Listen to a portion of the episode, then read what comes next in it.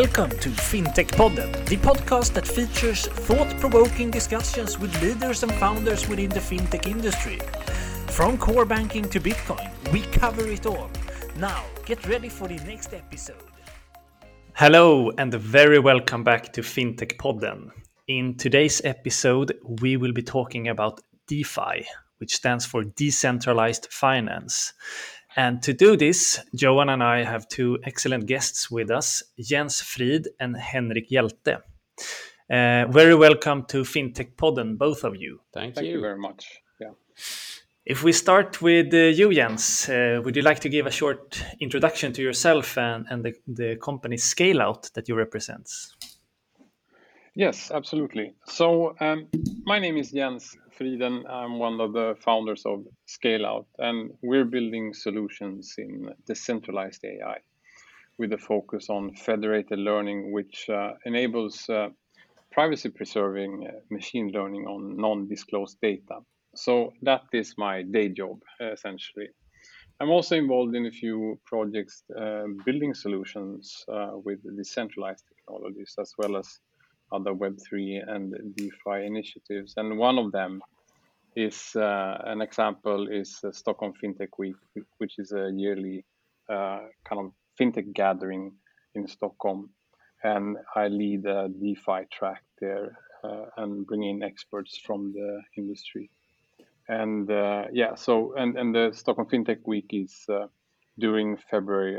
I think it's on February 10 next year. Awesome. Very nice to have you here. And then, Henrik, would you like to give a short introduction of you?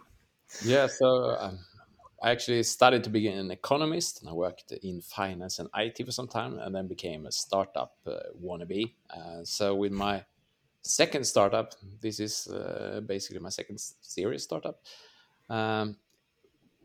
comes from an open source product in 2012, where my ex-colleague Alex came up with this idea about tokens. So basically the first, what we would call blockchain protocol, or definitely token protocol today. So that was based on Bitcoin, the only blockchain at the time, called the Colored Coins project. And that became an inspiration to Ethereum and to a lot of the enterprise software that is being done today. So basically, this open source product broke down in 2014, and we started the company to try to look at what we could do with blockchain in terms of making a better world and a more fair world. So finance was, of course, the first thing that we thought about, shares and equity, etc., on the blockchain, but then also NFTs and all that crazy that's today. So... But the company ChromaWay is now on another tech stack. We have our own combination between a relational database and a blockchain, and like a new public blockchain as an alternative to other modern blockchains. That product is called Chromia. We also do a lot of enterprise software. We're working with the European Union and the Inter-American Development Bank. Had a strong foothold in real estate, particularly land registration across the world. And I would say that we are also now doing more and more experimental things, being a venture building and starting to do applications to showcase how you can use blockchain to make more. Basically to showcase the potential of the blockchain and our particular tech stack. So in that context, we have launched a DeFi project around options called Hedget that we initiated and kicked off as a subsidiary, or like an independent company actually, or project. We're also strong now on games. We have, with a subsidiary, launched My Neighbor Alice, which is a very popular and big project. And also now recently, a second game called Mines of Dalarnia that also became a big success. And Jens mentioned before that both our companies, ScaleOut and ChromaWay, are on the top 33 list from Ny Teknik and Affärsvärlden, which is pretty cool. So super exciting, yeah. And very glad to have you here in the podcast. But before we continue to jump into all of these interesting things around DeFi, could we, for the ones that are not that familiar with the topic, could we try to explain a little bit in an easy way what DeFi really is about? Yeah, sure. So I'll go ahead and try to do that. And then, Henrik, you can fill in if you have other kind of insights that you would like to share. So, but DeFi stands for decentralized finance, and is a general term for describing decentralized applications that provide financial services on a blockchain settlement layer. This includes things like payments, lending, trading, investments, insurance, asset management, etc. And what makes them stand out in a way is that these services typically operate without centralized intermediaries or institutions and use open protocols that allow services to be programmatically combined in different and flexible ways. But I think it's also important to point out that framing DeFi like this in a way only captures a part of what it is, and perhaps more importantly, what it can become. I would say currently what we see is kind of a replication or a mirroring of services that we find in traditional finance, and I think that's just the first step, because the technology stack for DeFi applications, these decentralized networks, they in itself enables a huge design space, and that is just being explored, I think. And and also to add, I think it's worth noting that fundamentally all public and decentralized blockchains are also, in a sense, decentralized finance, because they all rely on the critical element of economic incentives to make them actually work.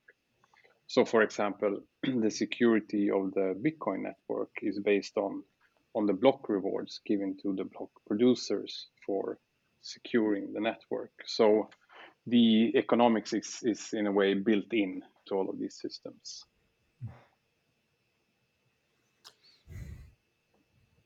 Very good explanation, I think. So I will just add and repeat a little bit. So decentralized finance, and the important thing is to look at basically the trust level compared to what we have in the normal world. You basically need to trust financial institution. This is the difference on the blockchain-based DeFi, because it's programmatically defined how the rules of the system works and how the users engage with each other. You can basically inspect the source code to see what are the financial risks and other risks, and assets are locked into on the blockchain, sort of kept on the blockchain, so quite demanding on collateral, etc., compared to traditional finance. But on the other hand, you can see exactly how much collateral is out there for a particular application. So,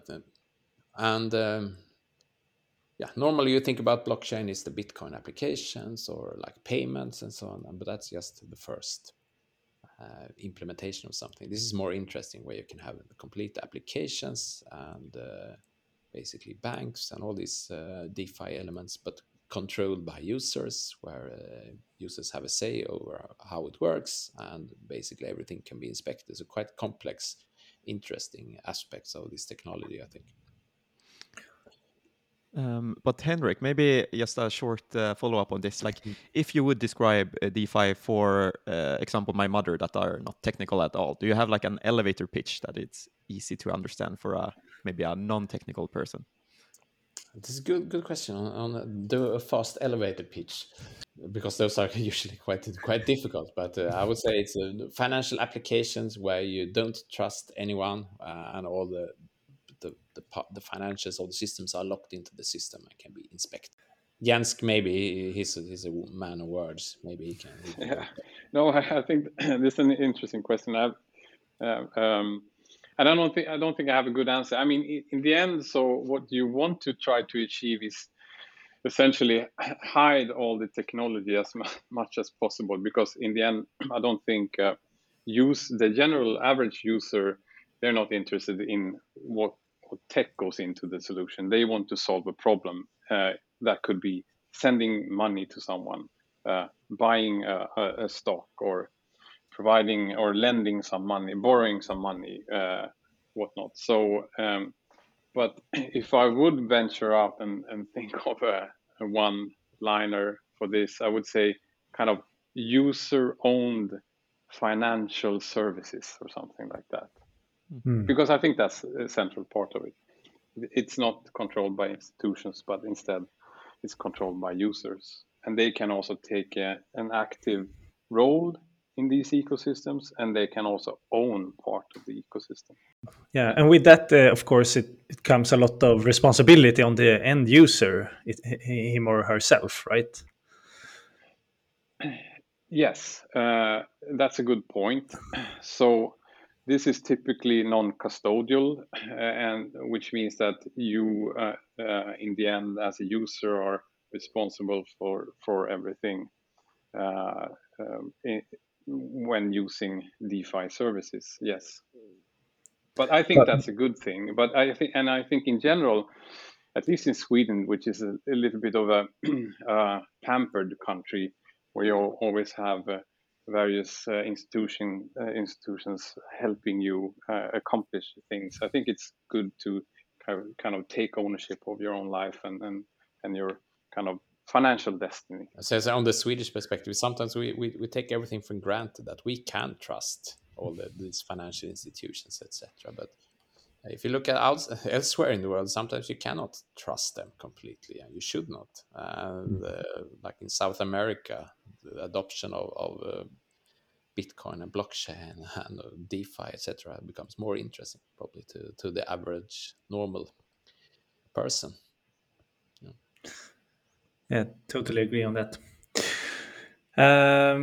So do we have any quick words on the fundamental difference between the financial infrastructure of today and the DeFi? I mean, we have already touched on it quite a lot. But do we have any thoughts on that? Yes, I mean, I think it's interesting too. And this is not trying to step on anyone's toes here, but I think comparing to what we commonly refer to as fintech, which is, at least in my viewpoint, is to a large degree a front-end update of traditional financial services with improved UX or user experience. But on the other hand, DeFi is built on a completely new technology stack, and essentially is a new backend for these financial services. And this tech stack is built with a few principles in mind. First, it enables operations without centralized intermediaries or institution, as we mentioned. And it also uses open protocols, allowing for full transparency of all transactions happening in a network. And as we also mentioned before, it enables programmability and also automation, where the users maintain control over their assets at all times. So these are a few of the kind of major differences. And I think what this enables is a few things. For example, it opens up the potential to have access to increased liquidity in these networks, and it lowers the cost of capital. And of course, since it's built on trustless networks, it reduces the counterparty risk. So if traditional finance is happens in various silos, then DeFi is kind of breaks those silos in a way that has several kind of positive effects around them. And I would like to stress that the power issue. I could argue that DeFi might be a little bit more fair in that the users basically it removes the difference between user and the consumer and producer, turning it into something more of a cooperative for finance with fair rules to some extent, compared to the normal relationship between you as a consumer, user, customer, and normally a large corporation as on the other side. So that's interesting, I think. And if we take a look maybe a little bit on this, in the Stockholm Fintech report, you talk a little bit about a lot of opportunities within this space now in the coming decades. Can you elaborate on some of these opportunities that will arise now with this new technology? Well, yeah, sure. So depending a little bit on your perspective, I think DeFi with surrounding technologies represent a paradigm shift. So the financial services industry have so far, to a large extent, been quite unaffected by the digitalization and, as mentioned, have been operating in silos to a large extent. And I think this is changing now, and just like how the internet have changed so many other industries in society over the last couple of years. I think this is kind of reaching the financial industries, services industry now. And to answer your question, I think the opportunities I'm referring to is actually initially building basic financial services such as payments and lending and insurance, etc. I think there are a lot of low-hanging fruit within this in this area, and but then I'm also sure that because DeFi is built on open infrastructure and with open source code, which allows for a large degree of composability and interoperability, then I'm sure we'll see exponential innovation and high degree of disruption because that the open kind of design space around DeFi really enables that and allows for that. And I also think I'm not alone in this observation, considering that there are several large international companies that have started taking strategic steps into enabling DeFi in various ways. PayPal is one. Allowing for assets or crypto assets, MasterCard, and also have kind of initiatives around ID from Microsoft, and Twitter is opening up towards this, and you have enterprises having these kinds of assets on their balance sheets, and now even nations making these types of assets legal tender.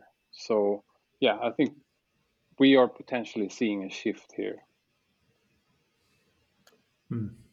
I mean, this is a big technological invention made, the blockchain technology, and it will open up for completely new things. And just as an analogy with internet, like there was a lot of ideas early on in internet that wasn't really technically feasible, like video streaming. I mean, the idea was out there, but the modems were too slow, etc.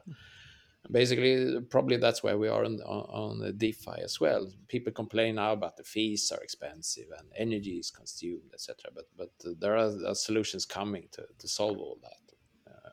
we're building a blockchain that's energy efficient and fast and no fees, and we have many alternatives that are also coming. So. And like talking about the opportunities, what existing challenges in the traditional financial industry do you see are best suited to be solved or improved with the solutions coming from the DeFi space? Yeah, that's a good question. So I think actually we've covered a lot of this already. And it's centered around the challenges with inefficiencies, transparency, and also counterparty risk, and the problems with interoperability in traditional finance, and all of these areas is things that DeFi potentially can solve.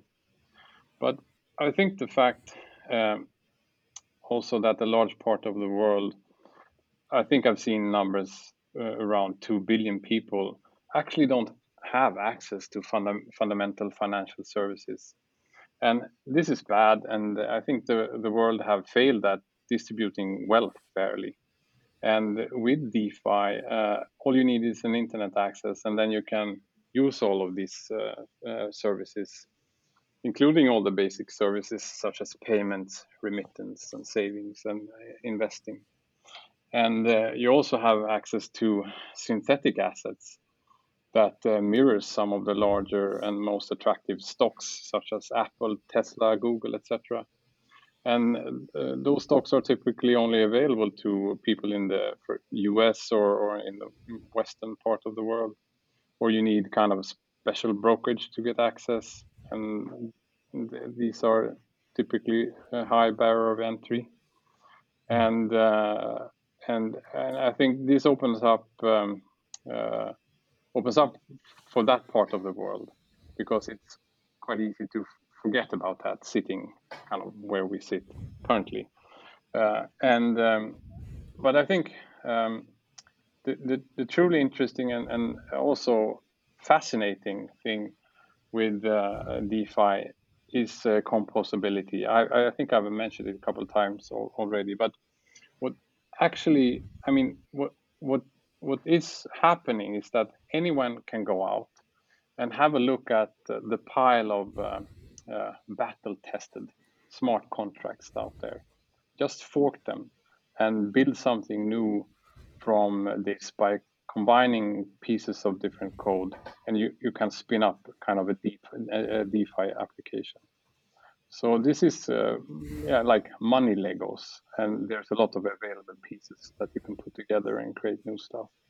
And that is kind of what really can potentially accelerate this into something really meaningful and useful. Because, I mean, people in general are quite creative, I think. And there are like new opportunities also opening up. Maybe we'll talk about later, but connecting computer gaming to some financial elements, like, and then it starts to become DeFi as well, aspects of that. And looking at poor populations, for example, in Indonesia, there's a lot of migrant workers that are going back to Indonesia to play DeFi-enabled computer games. Makes them more money than to clean toilets in a neighbor country. So this is something that's actually happening and growing quite a lot. So, yeah. And maybe as you both have mentioned now in this episode before, but we see a lot of different companies moving into this space. And in parallel, maybe we see this development with metaverse. We have Facebook changing their name. We have a lot of large companies focusing on this metaverse that is kind of the next generation of web services or worlds and so on. But do you have any reflection on how DeFi could fit into the metaverse? Like, are they dependent on each other, or are they connected, or could they be developed as two separate tracks? Yeah. Yeah. Should I start? Yeah. You can. Do we want to? Okay. So I think the concept of the metaverse is still quite blurry, and I wouldn't say that there's kind of one clear definition of what it is, even if media have started using it quite frequently. I mean, it stems from from an old sci-fi novel, but it's still we're still trying to figure out what it is and how to implement it.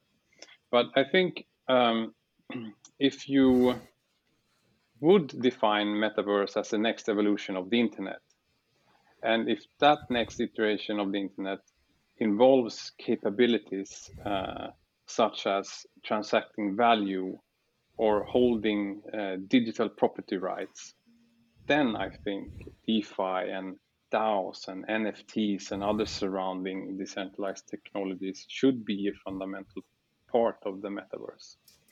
Or we may risk ending up in a situation where the internet is being in control of a few large big tech companies, such as Facebook, Google, Amazon, etc. And I think the name change to Meta by Mark Zuckerberg shows the intentions very clearly. And Henrik? Yeah, I mean, with a broad definition of DeFi, like finance is everywhere, at least in the blockchain world, because as Jens mentioned, it's at the core of consensus mechanisms and how this technology works. And basically all applications have financial elements to them and financial incentives. So it gets into the metaverse, to the game worlds that we're building, which might be part of this metaverse. For example, in the computer games that we're building, DeFi is an element, and you can argue that they are kind of metaverses as well.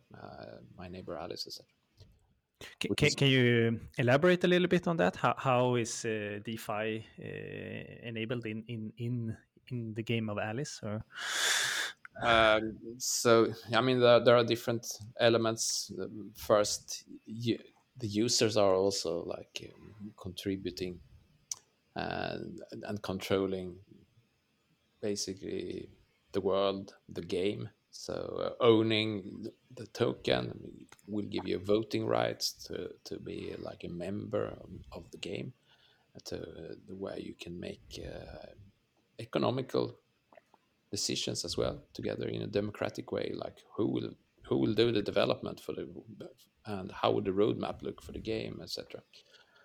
So that's part of it, but there are also like financial instruments, basically items that you own in the game have a monetary value, and you can do DeFi around that as well. And we have a mechanism to lock in value into the game as well. So there are quite a lot of different ways to combine DeFi in gaming, and there's a lot of people doing that. Also play to earn, where I can actually earn money on the game, which is of course attractive to a lot of people and is highly growing. So that's also something that will come into a lot of the computer games being done. Cool. Yeah, just another curious question before we continue. If someone of our listeners want to try out Alice, where do they get started? Start on the homepage and myneighboralice.com. It's not completely launched yet. There are parts of it being launched, companion apps, etc., and like sales being made and beta tests being done, etc. But it's scheduled for release next year. But you can sort of engage as well right in that game. Cool. Then another thought or question that we have is around regulation and how DeFi is being regulated today. Are there any regulations yet, or will they come? And what are your thoughts on this, on the regulations basically? Yeah, it's a good point. So I'm sure that Henrik have some experience to draw from and share insights around, because I don't think I have any real insights to share about this. But I know that Sweden in general want to promote tech innovation, but there is no common legislation around decentralized technologies. So I think it's on a case by case situation. If you want to venture out and start something within this and base your company and project in Sweden, and also I could add that I think Sweden is a very small jurisdiction, and I don't think Sweden will take the lead in this.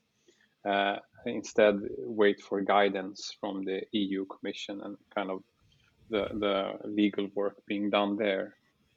So yeah, that's all I can share around this. I don't know if Henrik, if you have anything else that, from your perspective, running a company here.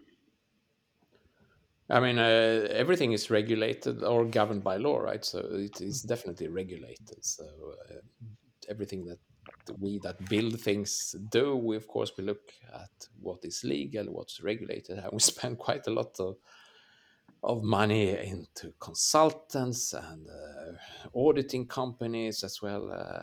I don't know, substantial amounts of due diligence and looking into legalities in different jurisdictions as well. So it is, I would say it is regulated, just that sometimes it doesn't have a particular new law just specifying this particular DeFi, but of course it is regulated, and so I don't see that as a big. It's not a stopper, or it's not an obstacle. It's not a hindrance. Of course, sometimes it could be good to have more clarity into things, but it is what it is.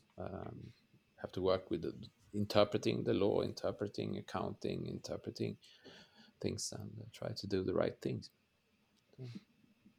Yeah, and if we take a look at what is happening within Sweden, within this area, where do you see the development happen? Like, what type of different companies or organizations are there out there in the landscape?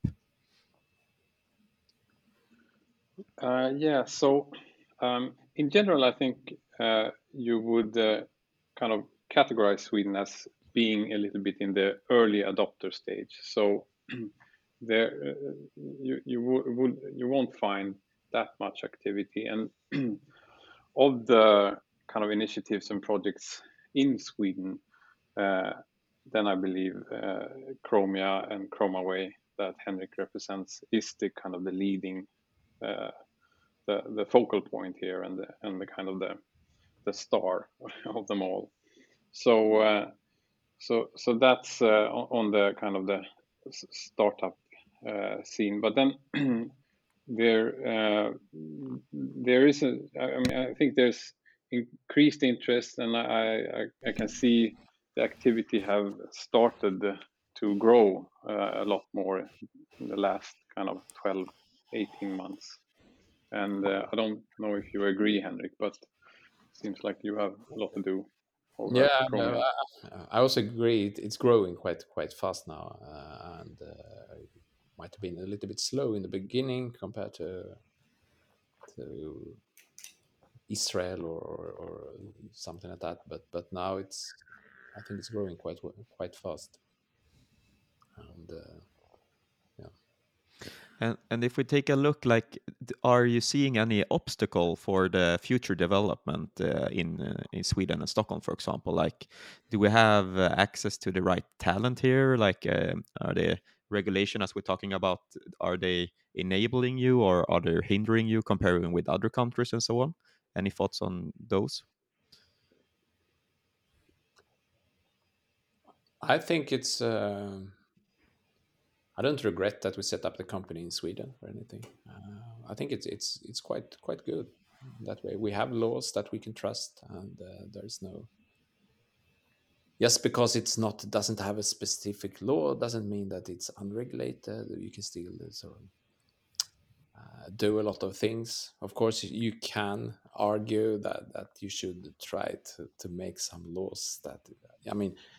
That's general for cryptocurrencies, etc. It's really painful the way that taxes work as well, and accounting for owning cryptocurrency assets as well. But as a company, I think it works well.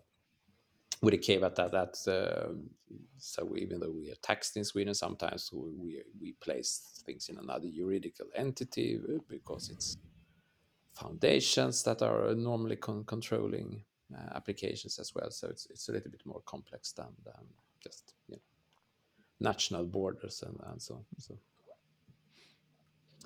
And to add to that, so I think Sweden and Stockholm and a couple of other hubs in Sweden have really good ecosystems around startups, especially in a few verticals such as fintech and gaming and a few more, with access to kind of incubation and acceleration and funding providers and co-working spaces, talent, and also kind of media and news outlets that are informed and understands the kind of the things that goes into these verticals, and also kind of service providers and etc. All the things that you expect from a good and healthy ecosystem.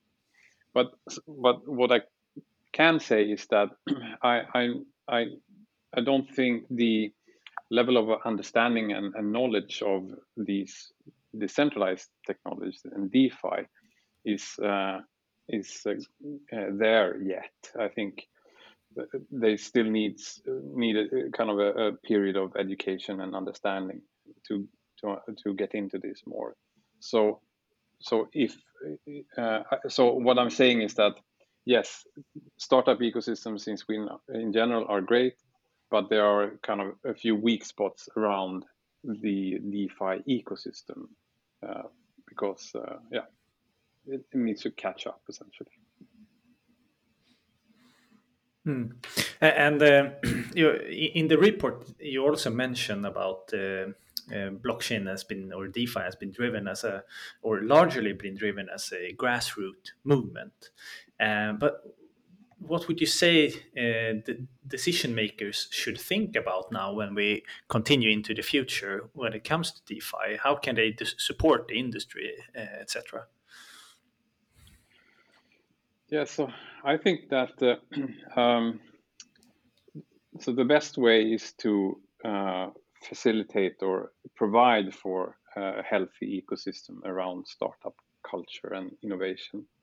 But I also understand that this usually takes a lot of time. I mean, there are many examples in recent history where new technology innovation have started from a grassroots movement, from the ground up, but considered unimportant in the beginning. One example is computer games, which for a long time was thought of as just for kids or not to be taken seriously. I mean, this is a couple of decades back, but still. And now the gaming industry is a 200 billion industry or something, and a third of the world's population play video games and spend like an hour a day, etc. So, and also the same thing with the internet itself in the beginning, or social media. So I'm not surprised. But what I do see and what I have seen is that there are several very successful hubs in Europe and, of course, outside of Europe too, that have been very good at kind of creating an ecosystem around these types of technologies. And the closest one being Berlin, I think, which is a really good place to set up a startup in this, because there's a great deal of understanding and kind of what goes into start building stuff on decentralized technologies.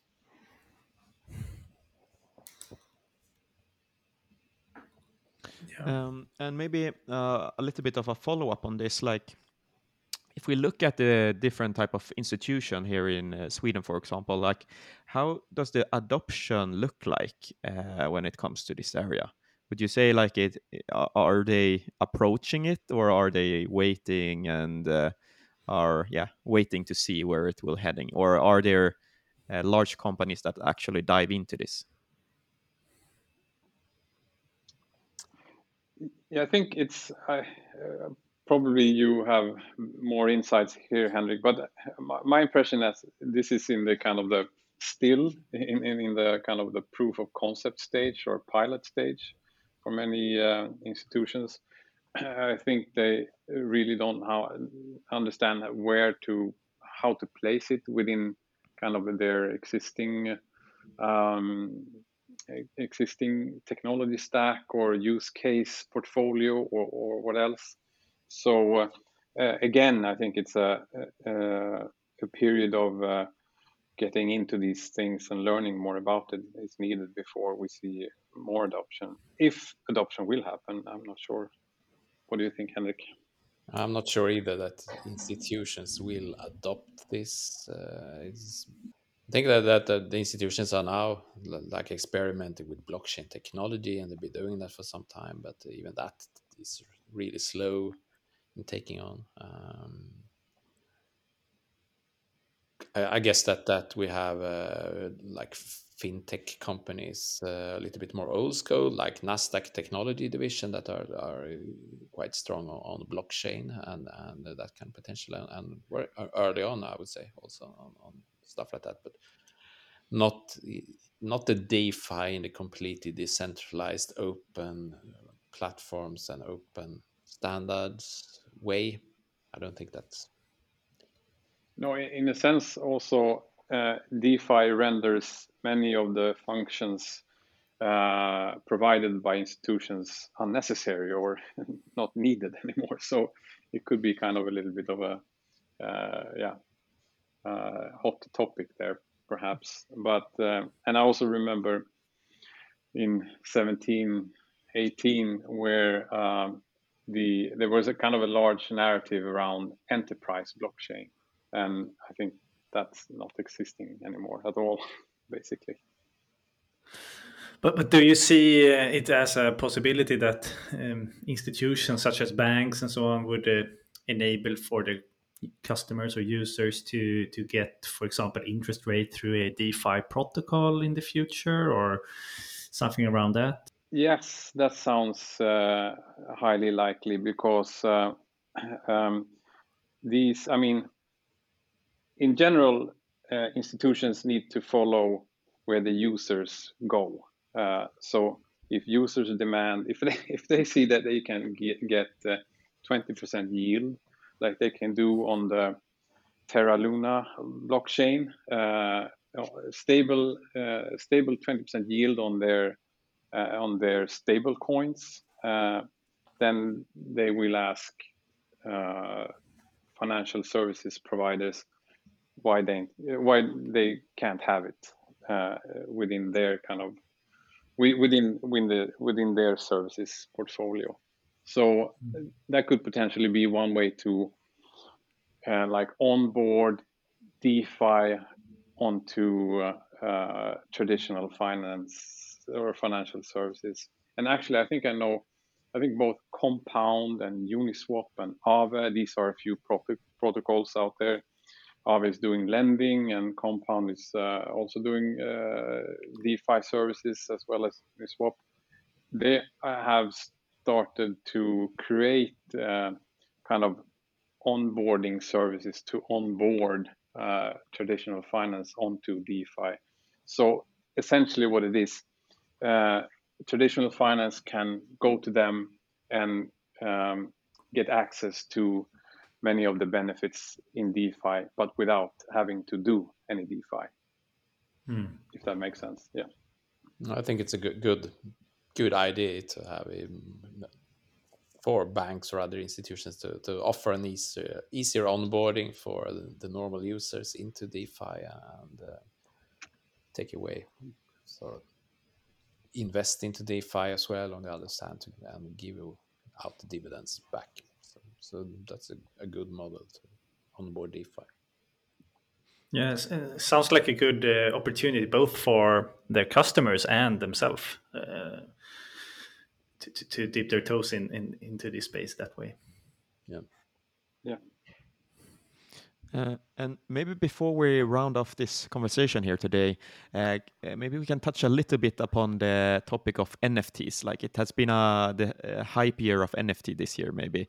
But what is your thoughts and reflection on the actual use cases of NFTs now coming up? You, Henrik, mentioned something about the game Alice. That do you use NFTs there? Can you shortly describe the role NFT plays in that type of context? Yeah, absolutely. We sell both land into this fantasy game, or it's not fantasy game, but it's a game where you have islands and land, and you're creative, you build houses and interact with people as well. So a piece of property, land, that's something that we have been selling in sort of NFT package, as well as basically various things that you can use in the game, like animals. We had animal sales, and this sell for quite substantial amount of money.